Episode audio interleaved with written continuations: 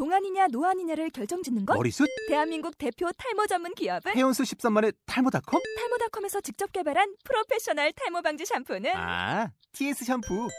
늘어진 두피 모공을 꽉! 단 한 올의 모발까지 꽉! 사용할수록 풍성해지는 나의 모발. 이제 탈모 고민 끝! TS 샴푸. 아웃도어 RV 레저 캠핑에 가장 유명한 쿨러 브랜드는 콜맨? 에이 아니야 도메틱이지 전 세계 캠핑카 냉장고도 전부 도메틱이라고 꽁꽁 얼린 생수통을 넣고 다녀야 하는 아이스박스 시대는 갔다. 전기나 차량용 배터리를 연결하면 스스로 냉각, 영하 22도까지 냉동이 가능한 냉동 쿨러도 오직 도메틱. 도메틱 쿨러로 무더운 캠핑장에서 더욱 시원한 맥주 맛을 느껴보세요 지금 바로 네이버에 도메틱 쿨러를 검색해 보세요. 33절에서 37절 교독하겠습니다. 또 옛사람에게 말한 바 혼맹세를 하지 말고 내 맹세한 것을 죽게 지키라 하였다는 것을 너희가 들었으나.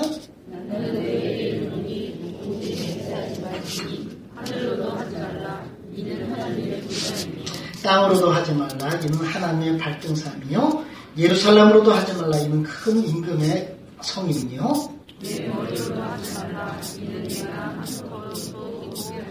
함께 있습니다. 오직 너의 말은 옳다 옳다 아니라 아니라 하라 이에서 지난 것은 악으로부터. 아멘. 제가 지금 산상설교를 여러분과 오늘 13번째 나누고 있습니다. 산상설교는 예수님께서 제자들 향해 복음을 선포하신 것이라고도 할 수 있고요. 또 나의 제자들은 이렇게 살아야 한다. 제자들의 윤리에 관해서 설교하신 말씀이라고도 할 수가 있습니다. 여러분 예수님은 제자들에게 율법을 겉으로 지키는 것에 만족하지 말고 율법을 주신 하나님의 그 의도를 제대로 읽고 살아내서 제자들은 서기관과 바리새인보다 더 나은 의를 행해야 한다고 가르치셨습니다. 5장 20절 내가 너에게 이르노니 너희 의가 서기관과 바리새인보다 더 낫지 못하면 결코 천국에 들어가지 못하리라. 그러니까 상상술교는 제자들에게 바리새인과 서기관보다 더 나은 의를 행하는 법을 알려주신 것이라고 할 수가 있습니다. 예수님은 한 여섯 가지 마태복음 5장에서 한 여섯 가지 단제를 통해서 어, 구약의 율법을 하나님은 어떤 의도에서 주셨는지 이것을 어떻게 이해하고 어떻게 실천에 옮겨야 하는지를 알려주셨습니다. 첫 번째가 뭐였죠? 살인하지 말라. 바리새인과 서기관들은 자신들이 사람을 죽이지 않은 것을 자신의 의로 삼았어요. 그러나 예수님은 왜 하나님께서 살인하지 말라 이 명령을 주셨느냐고요. 이유가 뭐죠? 인간은 하나님의 형상으로 창조된 소중한 존재이기 때문에 살인하는 것은 엄청난 죄를 범하는 것입니다. 인간을 소중히 여기라는 거예요. 하나님의 형상된 형상으로 창조된 인간들 그들을 존중하라는 것이 바로 살인하지 말라는 말의 더 긍정적인 의미라는 거죠. 그러니 형제에게 화낸 것. 그러니 형제를 향해 나가라고 비록 큰 욕은 아니지만 작은 욕이라도 하고 인격적으로 다른 사람을 무시하고 죽이는 것. 이 모든 것도 살인죄에 해당한다는 거예요. 하나님 받으시는 예배는 다른 사람을 존중하지 않고는 어떤 예배를 드려도 하나님 받으시지 않는다는 거죠. 우리 인생길은 하나님의 심판대 앞에 서게 될 것이에요. 이 땅에 살면서 다른 사람을 무시하고 인격적으로 모독하며 살아갔다면 심판대 앞에서 온전히 우리는 평가받지 못할 것입니다. 하나님의 심판이 기다리고 있을 것입니다. 그러니 길을 가다가 너를 고발한 자와 함께 길을 가다가 반드시 빨리 화해하라. 즉 우리는 이 세상 살면서 다른 사람을 소중히 여기며 살아야 한다는 것입니다. 나의 제자들은 마땅히 그래야 한다는 것입니다. 두 번째, 세 번째 말씀은 가능과 이혼에 관한 말씀이에요. 제가 이거는 가정에 따라 여러분과 나누려고 좀 띄워놓고요. 오늘 그 다음 맹세 문제를 여러분과 함께 다루려고 합니다. 예수님 이렇게 말씀하셨어요. 옛사람이 내게 말한 바 헌맹세하지 말고 내 것을 죽게 지키라 하였다는 것을 너희가 들었으나 나는 너희에게 이르노니 도무지 맹세하지 마라. 여러분 이 말씀대로 지키고 살아가고 있습니까? 도무지 맹세하지 마라. 뭐예요? 약속이나 서울도 하지 말라는 거예요 사실은.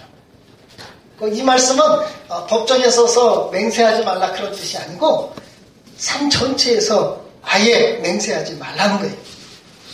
여러분 맹세는 꼭 말로 맹세합니다 그래야만 맹세가 아니죠. 여러분들 무슨 그 전세 계약서 같은 거 작성할 때 거기에 뭐 하죠? 사인을 하거나 도장 찍죠? 이거 뭐예요? 내 이름을 걸고 꼭 지키겠다는 거 아닙니까? 그죠? 이게 옳다고 아, 내가 분명히 이렇게 계약했다고 확신하는 거 아닙니까? 이거 다 맹세예요. 여러분 맹세하지 말라 이 말씀 여러분들 어떻게 생각합니까? 이 말씀 여러분 지키며 살 수 있겠습니까? 예수님은 맹세에 관한 가르침을 지금 언급하셨는데 구약에 보면 10계명 중에서 제4계명인가요? 3계명이군요. 내 하나님의 여호와 이름을 망년 때에 부르지 말라. 하나님의 이름을 걸고 맹세하면 그것은 잘못하면 하나님을 망년 때에 할수 있다는 거예요. 제 9계명 뭐였죠? 내 이웃에 대하여 거짓 증거하지 마. 아예 맹세에 대해서 구약의 율법에 자세하게 명령한 것들이 있어요. 레위 19장 12절이 대표적인데요. 너희는 내 이름으로 거짓 맹세함으로 내 하나님 의 이름을 욕되게 하지 말라. 나는 여호와이니라. 민수기 30장 2절에 사람이 여호와께 서운하였거나 결심하고 서약하였으면 깨뜨리지 말고 그가 입으로 말한 대로 다 행할 것이니라.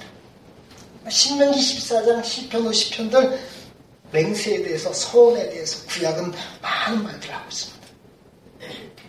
여러분 믿음의 사람들 맹세했을까요? 안 했을까요?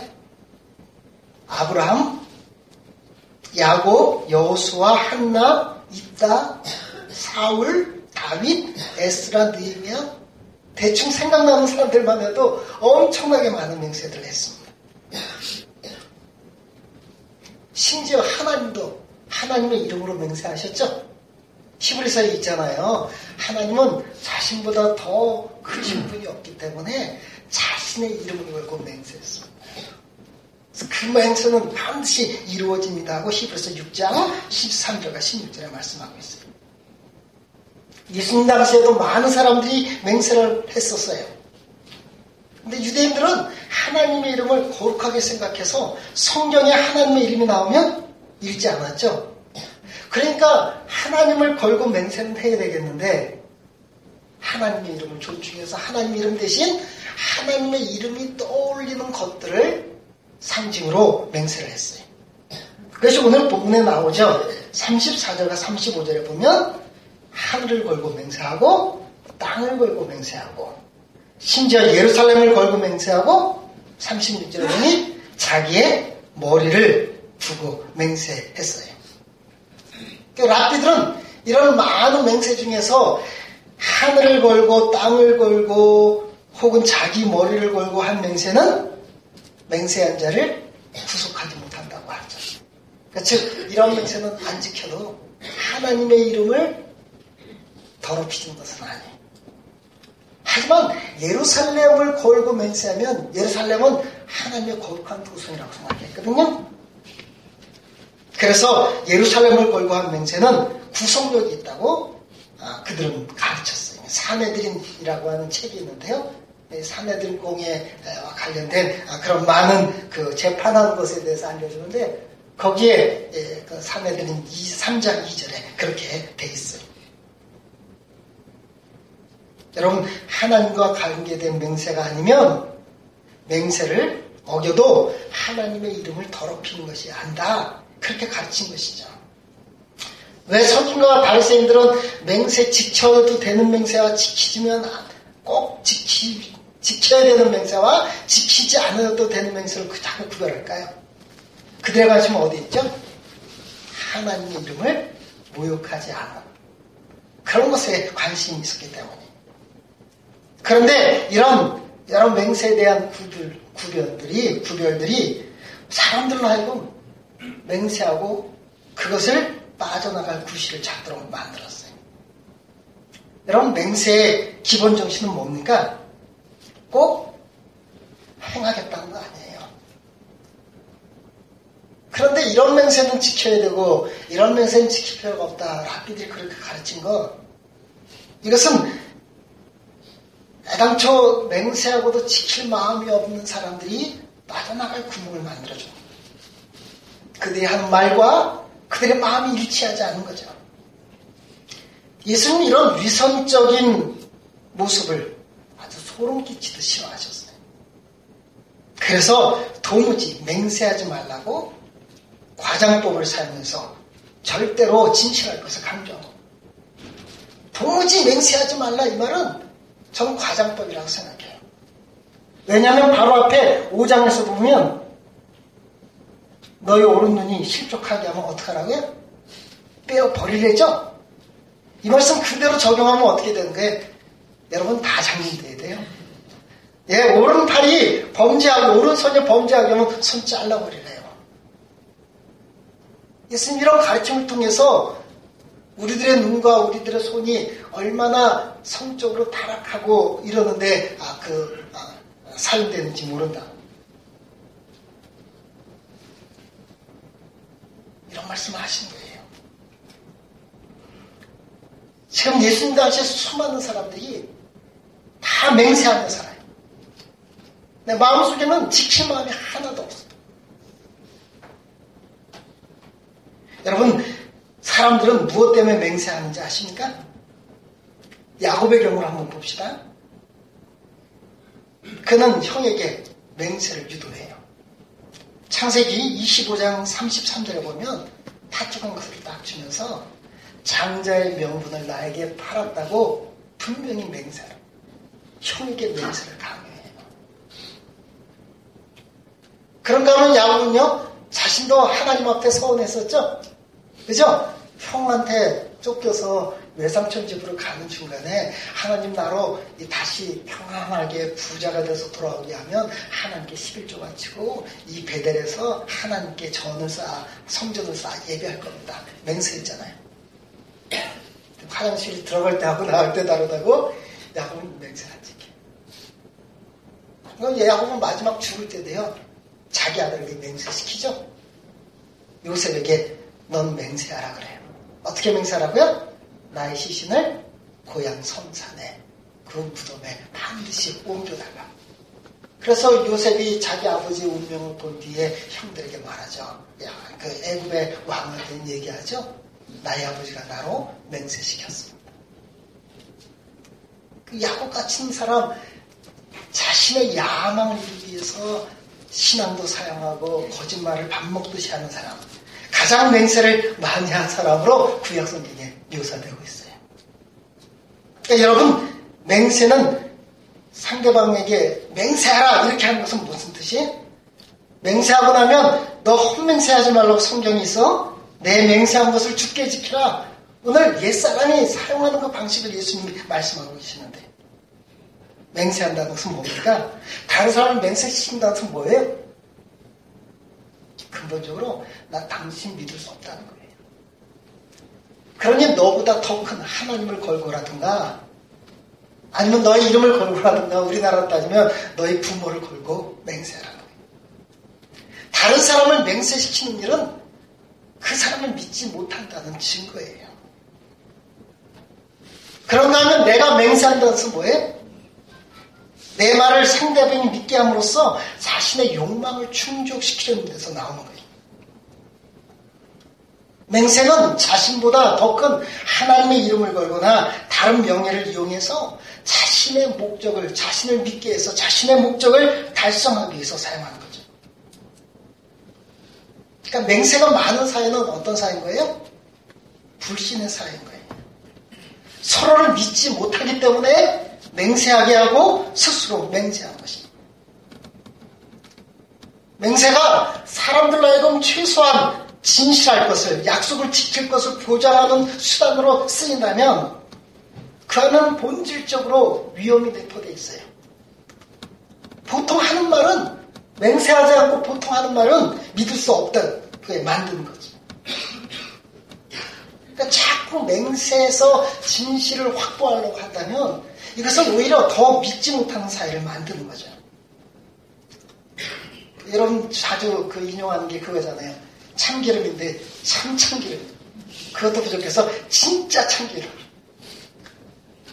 여러분 맛집 같은 데 보면 원조 이거 많이 붙이죠? 근데 요즘은 원 원조 더 많이 붙여요? 그거 가지고 사람들이 안 믿으니까 어떻게 됩니까?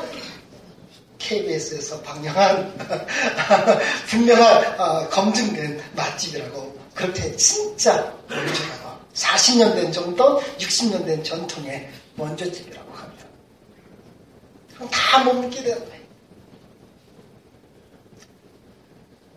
예수님께서 말씀하신 것은 이것이에요. 예수님의 제자들은 어떻게 보면 불신 사회 속에서 살아간다는 거예요.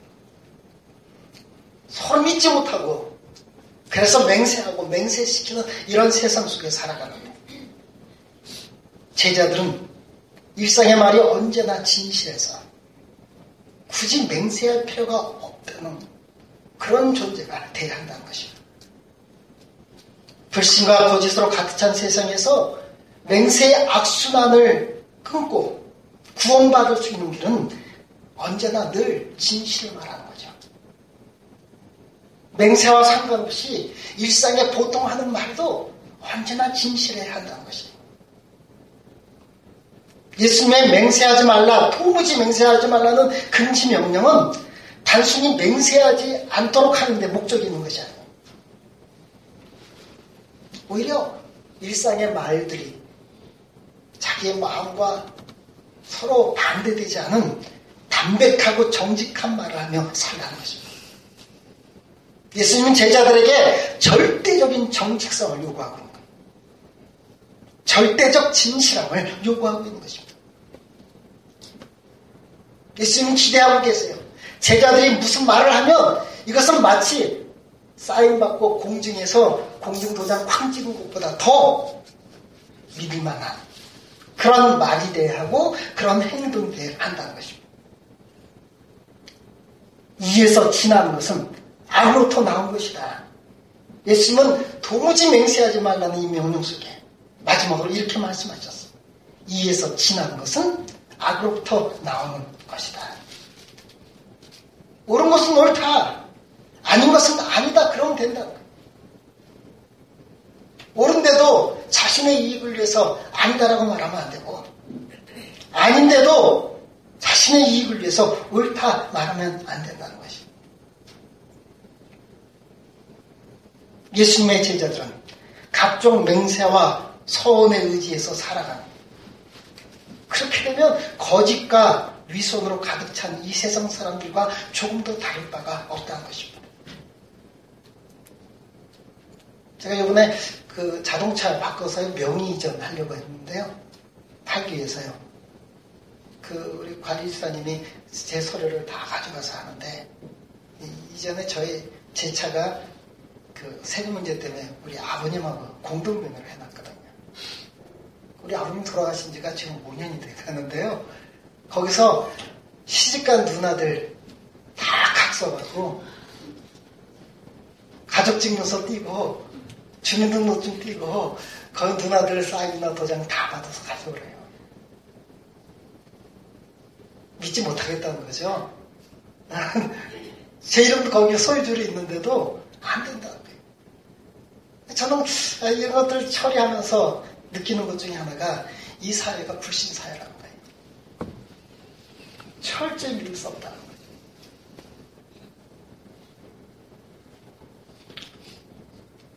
온통 인감 증명이 요구되고 사인이 요구되고 도장이 요구되는 세상. 여러분 이런 불신 사회 속에서 주님의 제자들은 과연 어떻게 말하고 어떻게 행동하며 살아야 할까요?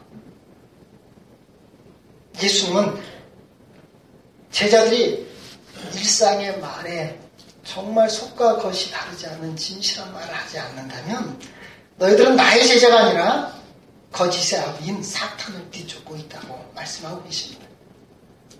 요한복음 8장 44절에 너희는 너희 아비 마귀에서 났으니 너희 아비의 육짐을 너희도 행하고자 하느니라. 그는 처음부터 사기난 자예요. 진리가 그 속에 없으므로 진리에 서지 못하고 거짓을 말할 때마다 제 것으로 말하나니 이는 그가 거짓말이요, 거짓말장이요, 거짓의 아비가 되었습니다. 사단은 거짓의 아비래요.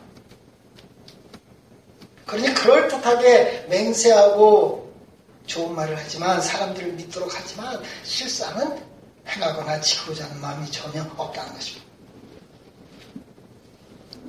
에덴 동산에서 사탄은 최초 인간들에게 거짓을 말함으로 인간을 죄와 죽음으로 향하게 만들었습니다. 하지만 예수님은 어떤 분이십니까? 진리의 화신이셨어요.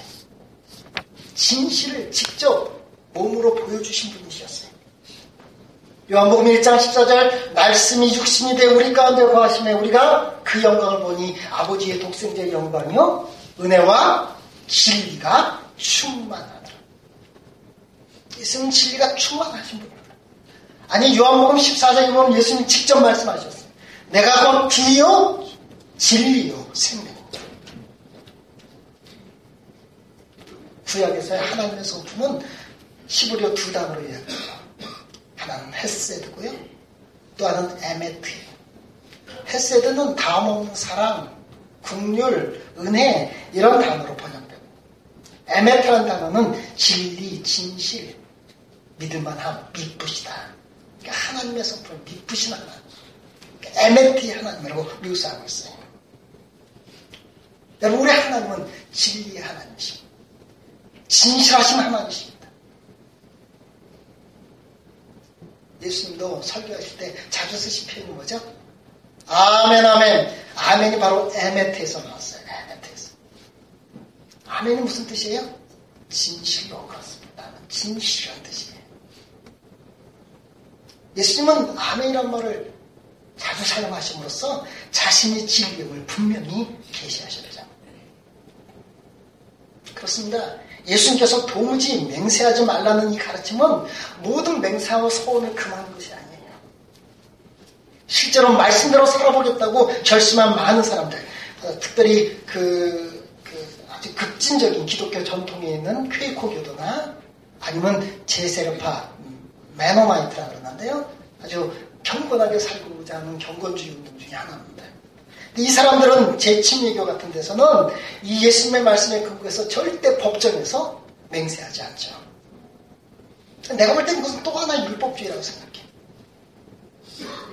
이 말씀은 제자들에게 절대적으로 진실할 것을, 정직할 것을 요구하신 것입니다.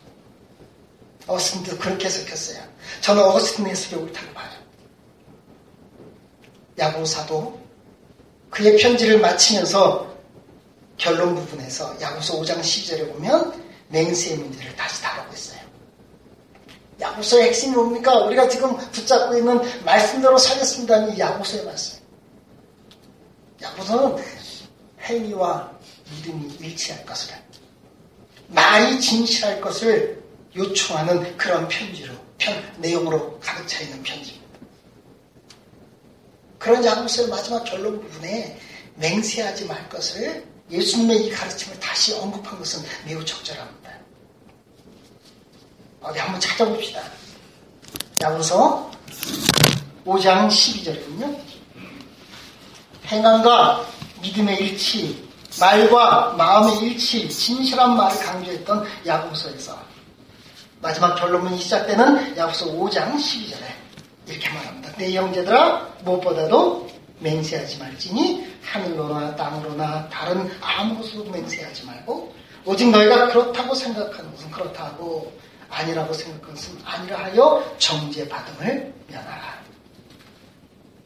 예수님과 야고가 금지했던 맹세는 진실을 회피하고자 하는 맹세였습니다. 마음으로는 지킬 마음이 하나도 없으면서 사람들을 설득시키고 자기의 욕심을 채우기 위해서 맹세하는 거예요. 또 사람들을 믿지 못해서 맹세하도록 만든 거예요. 이런 것들을 금지하며 절대적인 진실성을 요구하신 것입니다. 주님은 제자들의 너희의 의가 서기관과 발생보다 더 낫지 않으면 아예 천국에 들어갈 생각도 하지 말아야 한다고 말씀하셨습니다. 그렇습니다. 서기관과 발생들은 사람이지 않은 것을 자신의 의로 삼았어요. 하나님의 이름을 더럽히는 맹세를 하지 않는 것을 자신들의 의로 삼았습니다. 그러나 예수님의 제자들은 그들이 붙잡았던 의보다 더 나은 일을 행해야 합니다. 주님의 제자들은 하나님의 형상으로 지음받은 인간을 소중히 여기며 언제나 진실한 삶, 절대적인 진실성을 이루며 살고자 하는 자입니다. 하나님의 은혜는 우리의 생각을 바꿉니다. 하나님의 은혜는 우리의 말과 행동을 바꿉니다. 하나님 나라를 소유한 제자들은 절대적인 진리성을, 진실성을 추구하며 살아갑니다. 우리는 말하거나 행동할 때 언제나 이렇게 질문해 봐야 합니다. 내가 곧 내 말의 친구일까? 나의 삶은 내 말을 뒷받침해주고 있는가? 사람들이 내가 말할 때 의심하지 않을 정도로 나의 행위가 진실하고 지금까지 절대적으로 정직하려고 했었는가? 사실 우리는 하나님의 이름을 들먹이지 않고 약속을 하거나 말을 할 때 이미 우리는 하나님의 이름을 사용하고 있는 것입니다. 우리는 기억해야 합니다. 내가 일상에 한마디를 지키지 않으면 하나님의 이름을 이미 우리는 모욕하고 있는 것입니다. 우리 형제 자매들 무슨 말을 할 때 그것을 의심하면 우리는 사실 맹세하지 말라는 이 말씀을 어기고 있는 것이에요. 살인하지 말라. 이것을 긍정적으로 바꾸면 하나님의 형상으로 창조된 인간을 존중히 여기라는 것이야. 맹세하지 말라 이 말을 긍정적으로 바꾸면 넌 믿을 만한 사람이더라. 절대적으로 진실하는 거예요. 뿐만 아니라 다른 사람을 믿어주라는 거예요.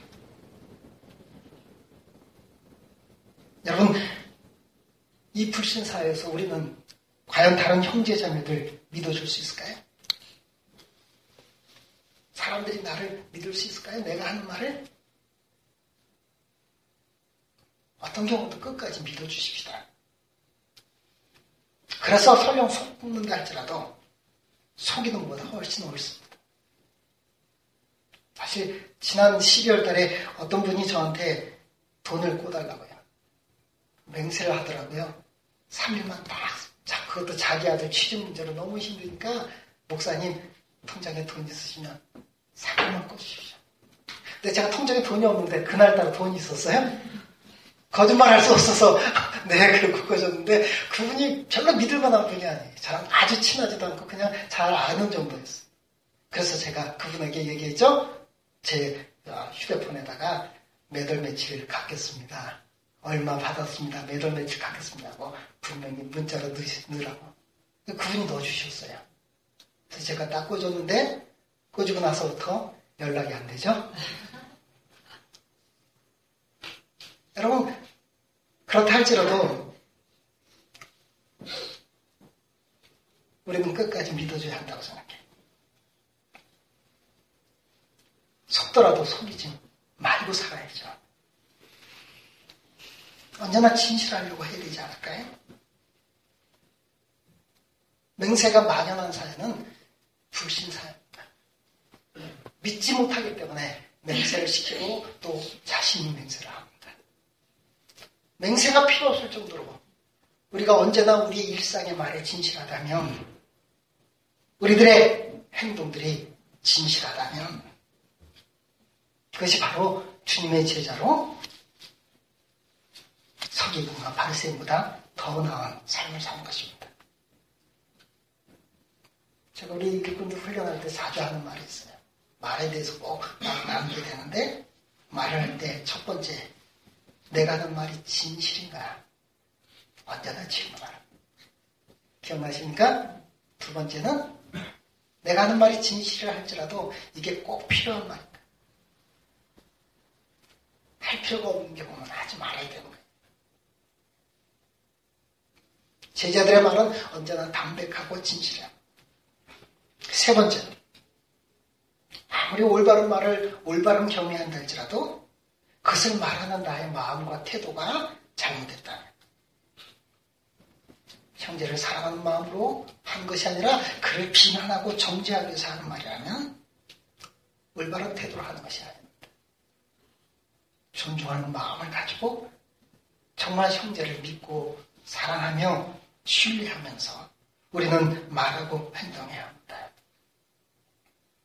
오늘 도무지 맹세하지 말라는 이 말씀은 법정에서 맹세하지 말라, 공식적으로 하나님의 이름을 걸고 맹세하지 말라는 뜻이 아니라 제자들에게 예수님께서 일상의 사소한 말과 행동에 있어서 절대적으로 정직하라는 것을 요구하고 있는 것입니다.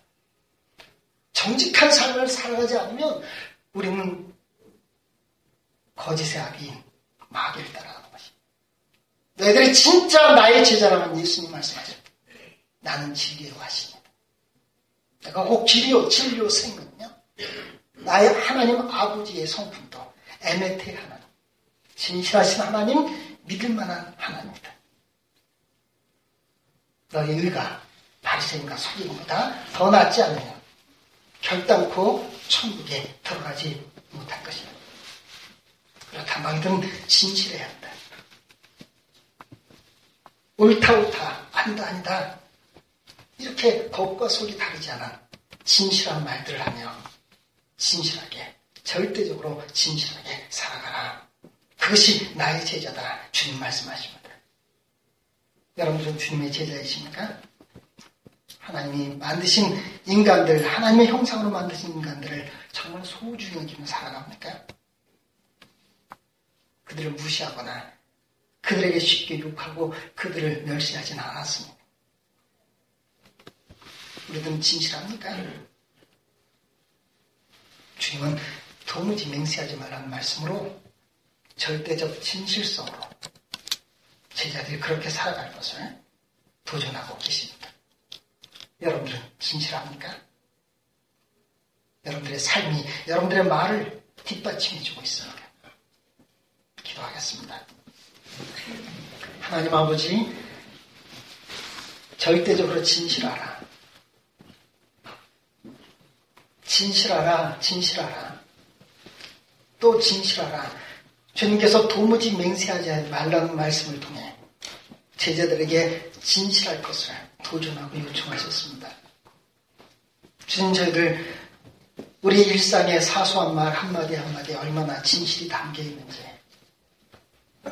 나의 욕망을 충족시키기 위해서